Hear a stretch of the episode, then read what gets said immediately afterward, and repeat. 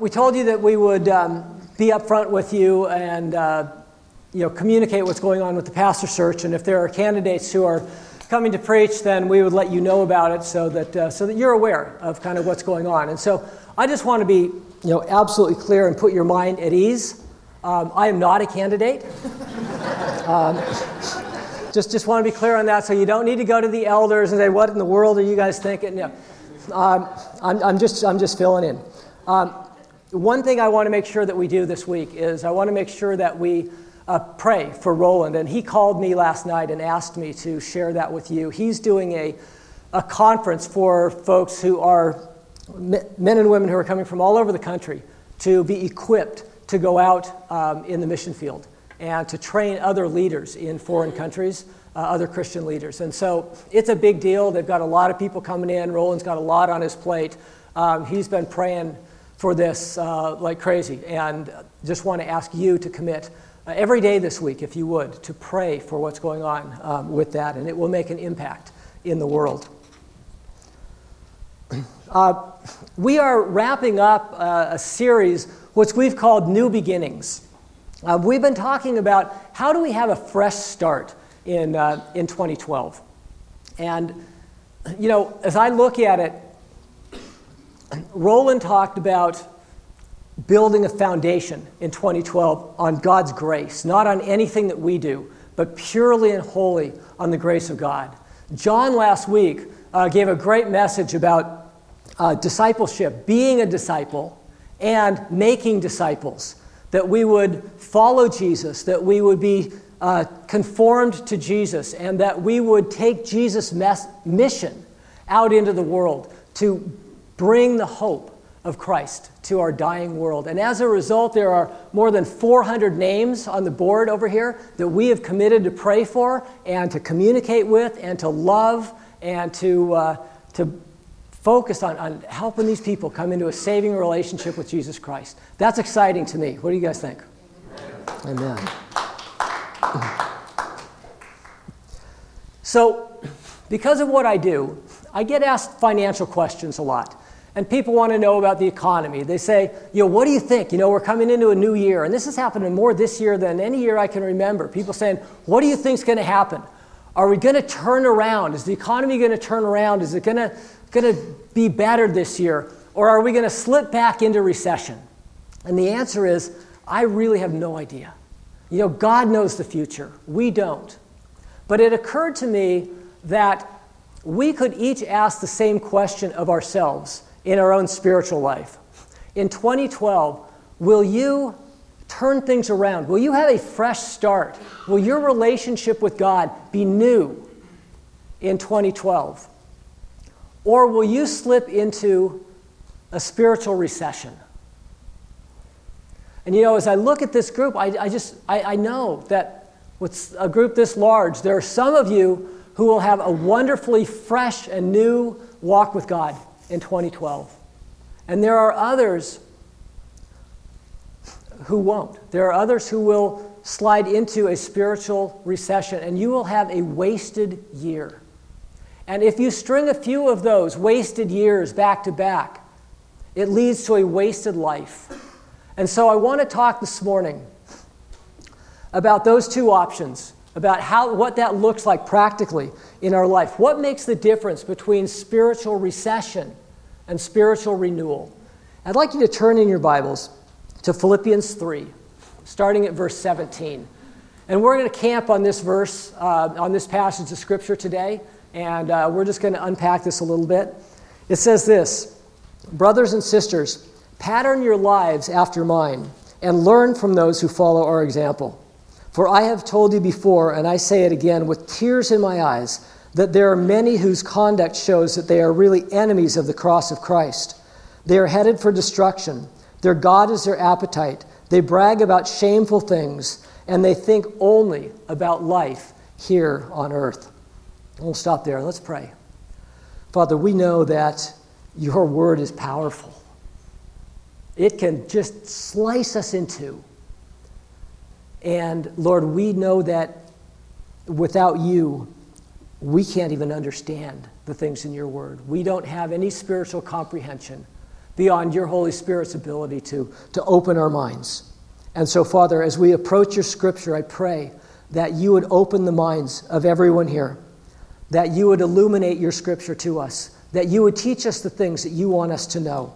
Father, we also pray for Roland and for Patricia this week as they're involved in, in kingdom activity, Lord, that is, uh, will make a difference around the world. And we pray for strength. We know that the enemy is attacking. We know that Satan does not want what's going on um, on this campus the rest of this week.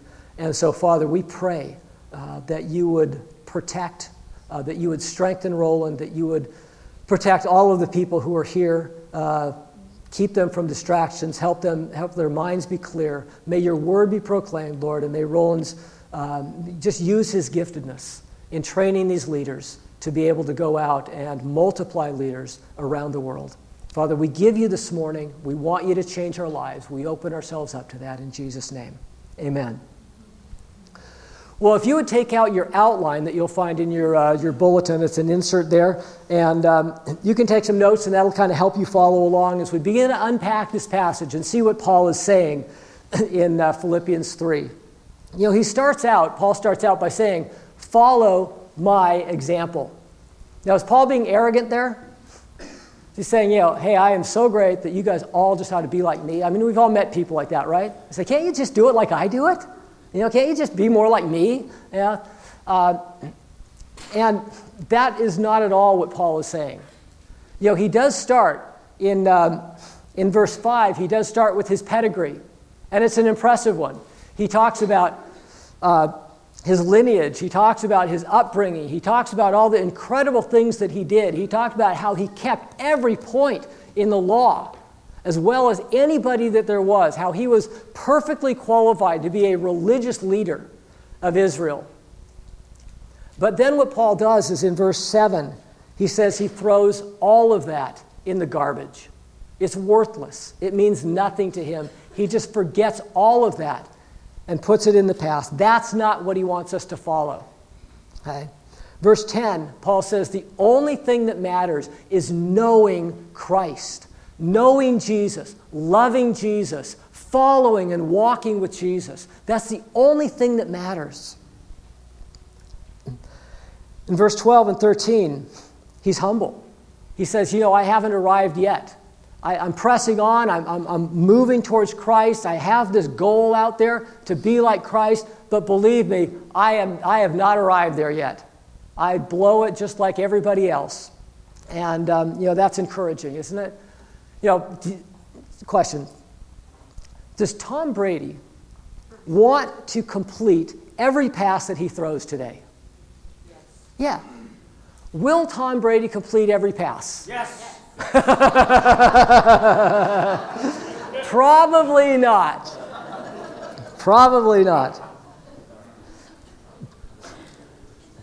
But that's a picture of how we are. When he throws an incomplete pass, does he get discouraged and say, I'm, just, I'm not doing this anymore? You know? He forgets what lies behind. He presses forward to what lies ahead. He only is looking forward because if that quarterback starts dwelling on the failures of the past, the interception he just threw, the incomplete pass he just threw, it's going to mess with what he's doing in the future.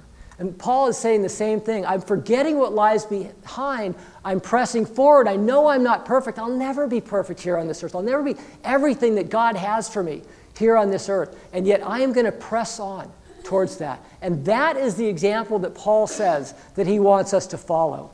The example of, of being humble, the example of being realistic, of coming clean every day, of confessing sin, of our brokenness and our failures and yet striving to be like Christ.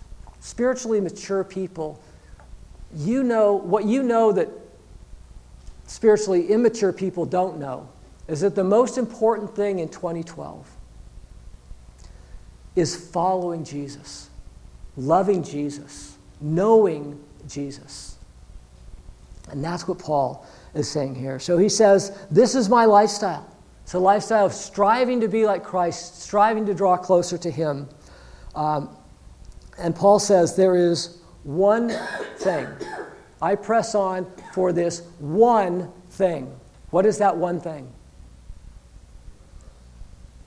It's church, and if you're in church, then you don't know the answer. You go with Jesus. So, what is that one thing that Paul is after more than anything else? With a little more enthusiasm, Jesus. Okay. It's knowing Jesus.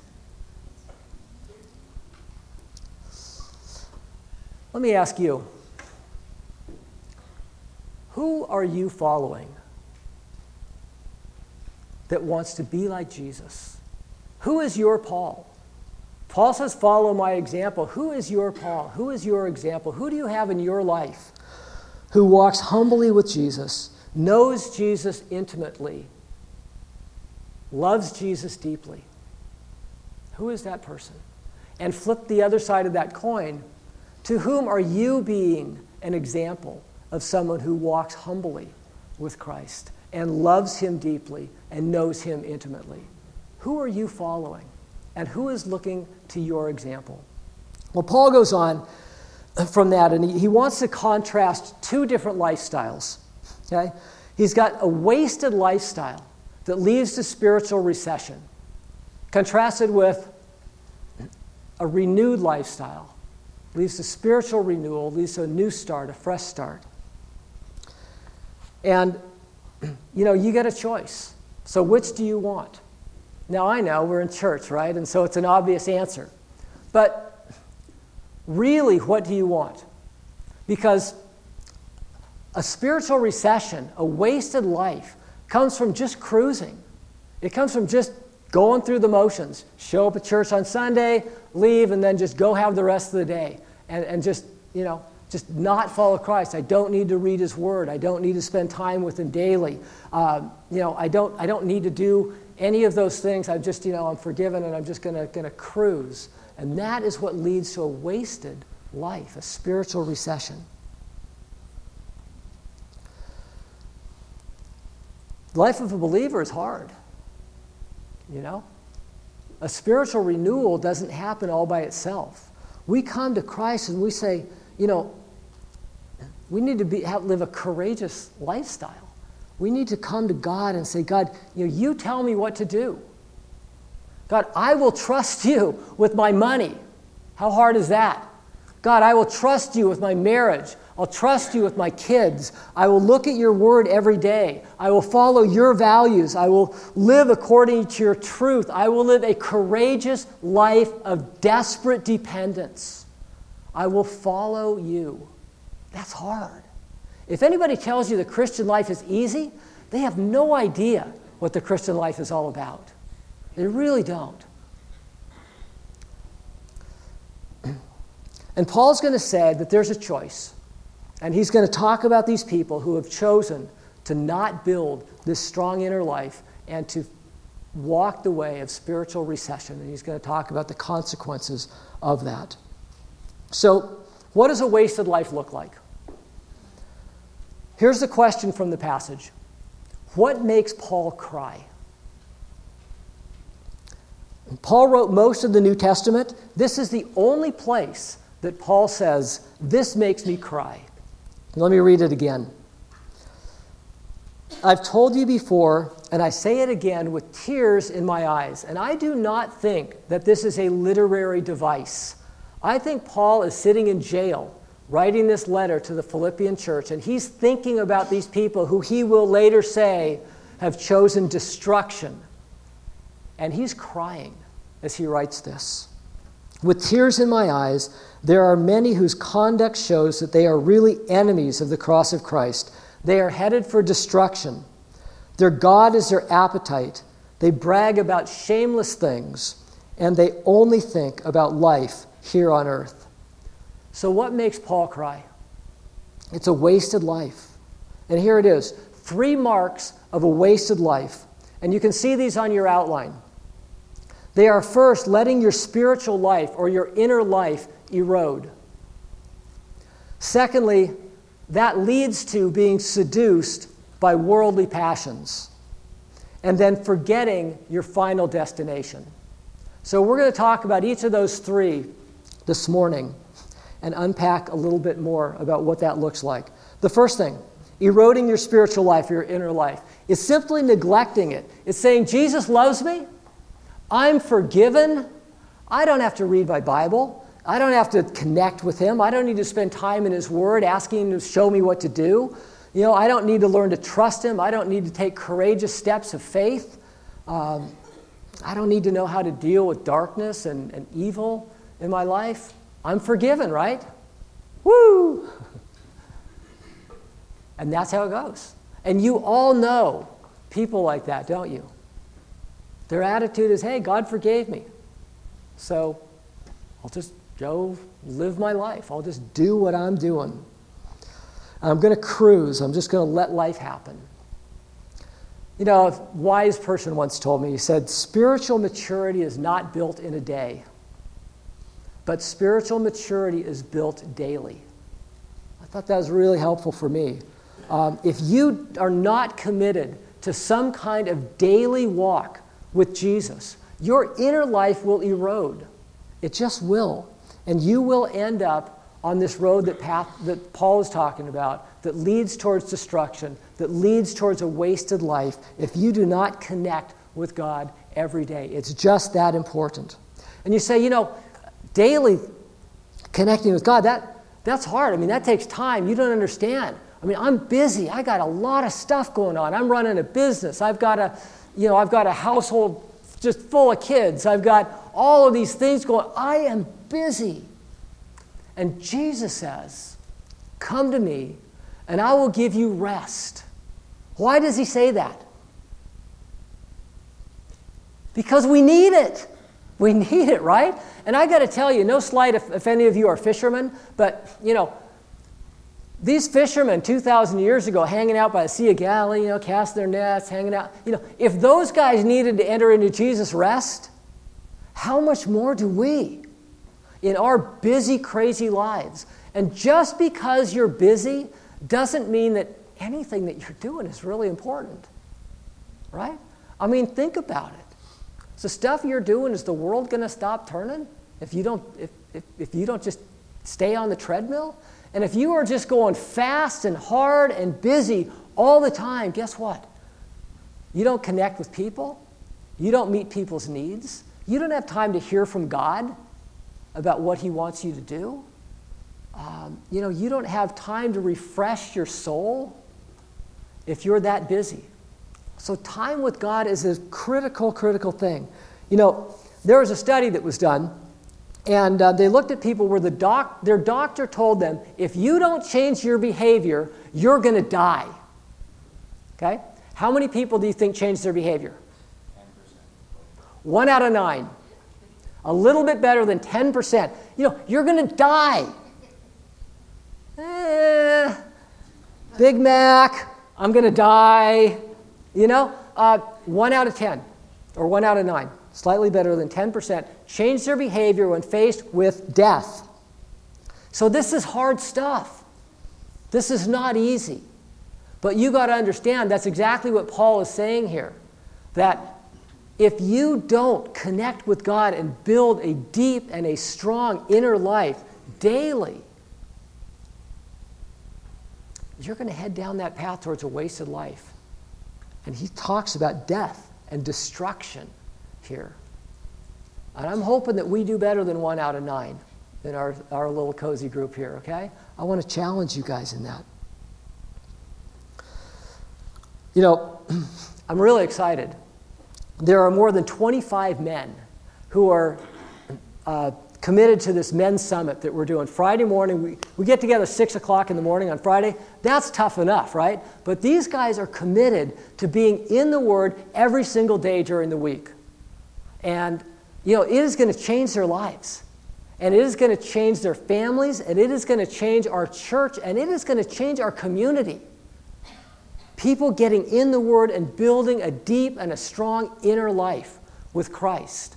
There are women that meet in Bible studies here where they are challenged to be in the Scripture every day. John has taken the college group and they are going through Scripture. They're in a study where they are going into Scripture every day. And this is going to transform people's lives. And if you are not doing that, if you're not involved in that, and you're not having that daily time with Christ, and you need some accountability, join one of those groups. It's a great thing to have some accountability, having somebody help you uh, in your walk with God and in connecting with Him.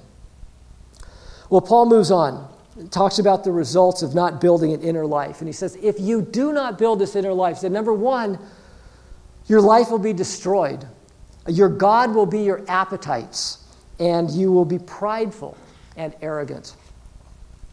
You know, God created us as sensual beings. We experience our, all, all kinds of things through our senses, our, but the problem is our desires, our senses, they can become controlling desires. What God gives us as a God given desire can get supercharged and blown out of control.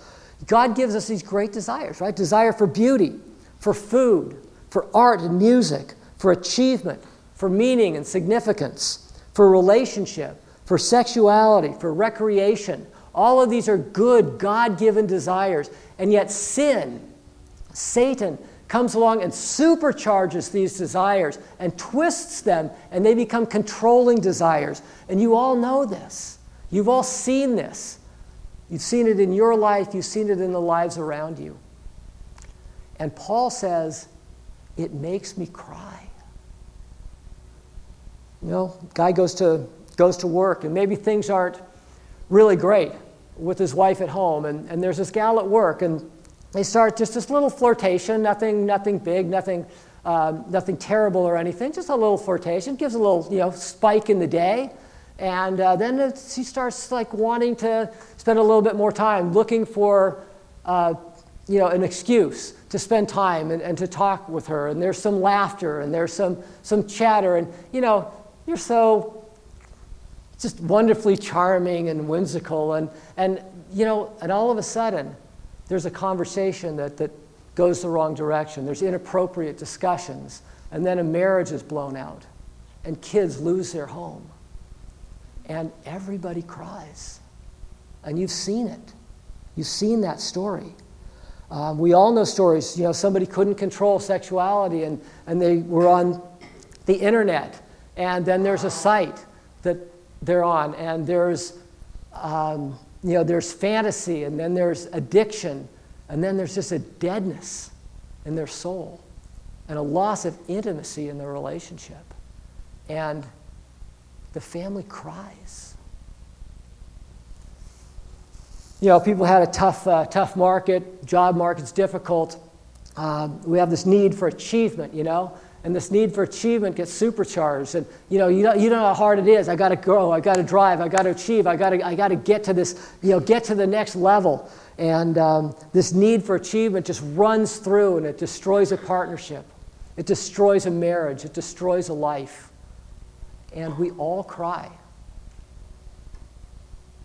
you know we have these needs needs for power for recognition you know look at just look at materialism um, in our culture. You know, you start to accumulate things and you accumulate a little more and a little bit more, and then you start going into debt to accumulate even more. And, and you accumulate all this stuff, and you turn around and you find that you don't have stuff, but the stuff has you. And it's become your God, and it's crowded out everything else in your life. And people around you cry. And Paul, just like you right now, Paul's thinking about real people that he knows that neglected to build their inner life. And these desires got supercharged in them, and their God became their appetite. And they're on the road towards destruction and a wasted life. And you know, the secret to controlling these desires is not to power up your self will. You know, I'm just going to be strong. I'm going to do this thing. I'm going to power through this. I'm going to get it done because you are too weak and too broken, and Satan is too strong and too clever. And he will twist those desires and he will spin you around and he will play you for the fool. Timothy Keller said this, and I, I love this. He says, No one was ever deeply changed by an act of the will. And that again. No one was ever changed deeply by an act of the will. We don't decide that we're going to change. Keller goes on to say, We're changed by love. We're changed when we are loved, when we experience love. And that's what we're talking about. That it is this, the love of Christ in our life that changes us. It's not a to do list, it's not a to don't list, it's like a, not a checklist of things that we're not going to do. It's coming close, it's coming into a relationship with Christ, building that strong inner life, and drawing the power from Him to overcome those controlling desires. Well, the third mark of somebody who has a spiritual recession is this they forget their final destination. Paul says they think that this world is their one and only life. They forget that there's, there's life beyond this world. Um, and you know, you know people who are just focused. And the, you know, the busier we get and the less we connect with Christ, the more we're focused and we're thinking that this world is all that there is. Isn't that true? We all have experienced that. And you've seen it in other people. When I was a young Christian, I remember people used to have this phrase that, that somebody was so heavenly minded that they're no earthly good. You know, heard that? And I fear for us that we get the other way, that we are so earthly minded that we are no heavenly good. You want to know which side of the equation there you fall on? Pull out your checkbook, pull out your calendar. You know, where's your money going? Where's your time going? Are you investing time in eternal things? Or is all of your time and all of your money being invested on stuff for today? Paul says they act as if this world was their one and only life. And it's not. And focusing on the glory to come changes our lives now. You know, 1 John uh, 3, 2 to 3 says this. Uh, it says, We know that when Christ comes, or when we're with Christ, we will be like him because we will see him just as he is. Okay? So we know that that's coming in the future, right? Someday we'll stand in front, before Christ and we'll get rid of these mortal bodies and we'll put on immortality and we will be like Christ because we see him just as he is. But John also goes on to say, and everyone who has this hope fixed upon him purifies himself just as he is pure. So, focusing on an eternal perspective, on we will become like Christ, focusing on that eternal perspective will purify us today.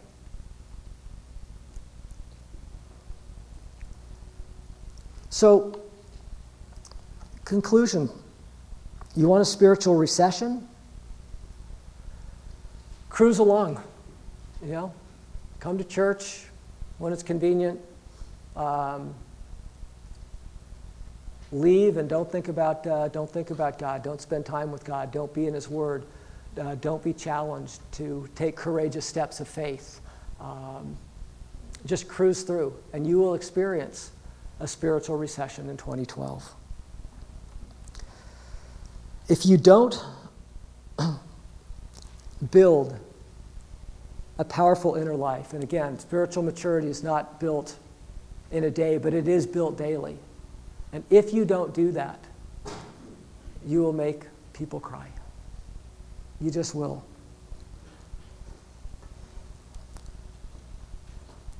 Um, there's going to be a desire. There's going to be a controlling desire. There's going to be a twisting. And you're going to be overwhelmed. And you know what?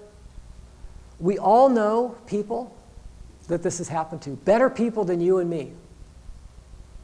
In fact, sometimes it helps me. Uh, you know, all, all of us know someone, right, who's had that controlling desire twisted, and it's spun them and played them for a fool, and they have been destroyed all have family members, people in our lives, friends, people that we know, where that's happened. I look at them, you know, better people than me, and they, they spun out and they blew out because they didn't build that daily walk with God. And you know what that does to me? It scares me. When I see this happen to a pastor, to a Christian leader, um, to somebody that I respect in my life, it scares me because I know that they're more mature than I am. I know that they're further along than I am. I know that they've given more for the cause of Christ than I have. And yet, they've been spun and played for a fool. And they've been, had at least that part of their life destroyed. And it scares me. And it drives me to Scripture. And it tells me I have to be in God's Word. I do not have the strength to do this.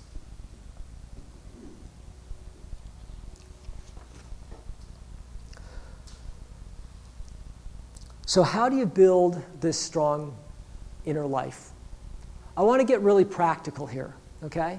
Uh, you know, we can, we can kind of you know, talk theory and motivation, pep talk, and everything, but if, if we're not practical, if we don't get down to it, um, then you'll be like the one out of nine, and maybe one person out of nine kind of changes their behavior a little bit, but most of you will just, you know, you remember sermons about uh, an hour, hour and a half by the end of the Super Bowl, most of what we talked about this morning will be, will be gone um, from your mind. So I want to get practical and um, talk about how this works. And here's the keys you need a regular time, you need a regular place, and you need a plan. What is your plan in 2012 for drawing close to Christ? How are you going to do it? Because it won't happen just by itself. It won't happen just by listening to a message on Sunday morning. It has to be something that you do. So if you don't have a plan, um, or your plan's not working for you, let me share with you mine. And I will be the first one to tell you that this is not inspired, but it is very helpful. And so here's what I do. And you actually have a picture of this on the back side of your, your sermon notes.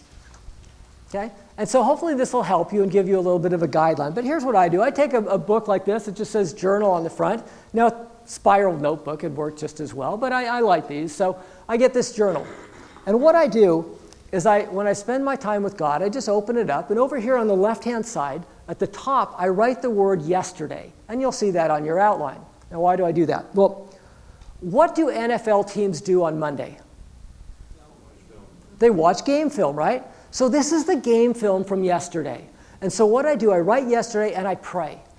And I ask God, God, show me the game film. Show me yesterday. Were there times, were there places where I was, I was short with people? I was irritated with people? Um, how, did I, how did I love my wife? How did I love my kids? What did I do? Was I, you know, was I a good example to my staff people uh, at work? Um, was I impatient? Uh, did, I, did I miss an opportunity to share the good news of Jesus' forgiveness with somebody in my, in my neighborhood or at work? What happened yesterday? And I just write because if I just think and I don't write, whew, I'm just gone, right? I mean, whew, 20 minutes later, it's like, what, what, what I, oh my gosh, I was thinking about the Super Bowl and I was thinking about all, you know, whatever. I was thinking about all these different things and I didn't go anywhere with. So I just write. I, I got to do this. So, so I write it all down and as God just prompts me, I'm just writing. I'm just listening to Him. I'm just trying to spend some time listening. And this is, this is a time of prayer here. And then down here, you've got the EPS, and you'll see that in your thing. Um, I just write the letter E, the letter P, the letter S, and the E stands for emotional. And what I do is I just rate myself on a you know, scale of 1 to 10. Where am I today emotionally? Uh, physical, P. Where am I physically? Am I, is my body wearing down? Am I doing good physically? Am I, am I, am I okay? Am I staying in shape? Has, have I been exercising recently? Um, and then S is for spiritual. How am I in my spiritual walk, my life with God? Um, and I just, it's, it's a really quick one. It's just 1 through 10. Just evaluate each of those things. But um, the past, my first pastor, Joe Aldrich, was the pastor of the first church that I ever went to. And um, he had this saying, he used to always say that the, uh, the body and the spirit are so interlinked that they catch each other's diseases. I think that's really true. And so, physically, how you are physically will affect how you are spiritually. How you are emotionally will affect how you are physically. And all these things are interlinked. So, it's just a matter of being self aware and kind of knowing where you stand and being able to lay that before God and being honest about that. And then on this side, I just write at the top the scripture reference, whatever scripture I'm, I'm you know, spending time with that day, and I'll put the reference up there, and then I'll just jot some notes. I jot first observations, that's on your, on your list there. Any observations about the scripture? And then the interpretation, that's important, you know. Here's how it was 2,000 years ago in a fishing village in Galilee. How does that relate to today? How do I interpret that for my life today? How do I see that playing out today? And then application. Based on that, what is God saying to me? What am I going to do today? What am I going to do tomorrow? What am I going to do this week specifically to change? And so I write those things down and then I pray. And at the end, at the bottom there, you'll see I just use this acronym ACTS. A lot of you have seen that. It's adoration, confession, thanksgiving, and supplication. Supplication being, we needed an S, right? So that's just asking God for stuff.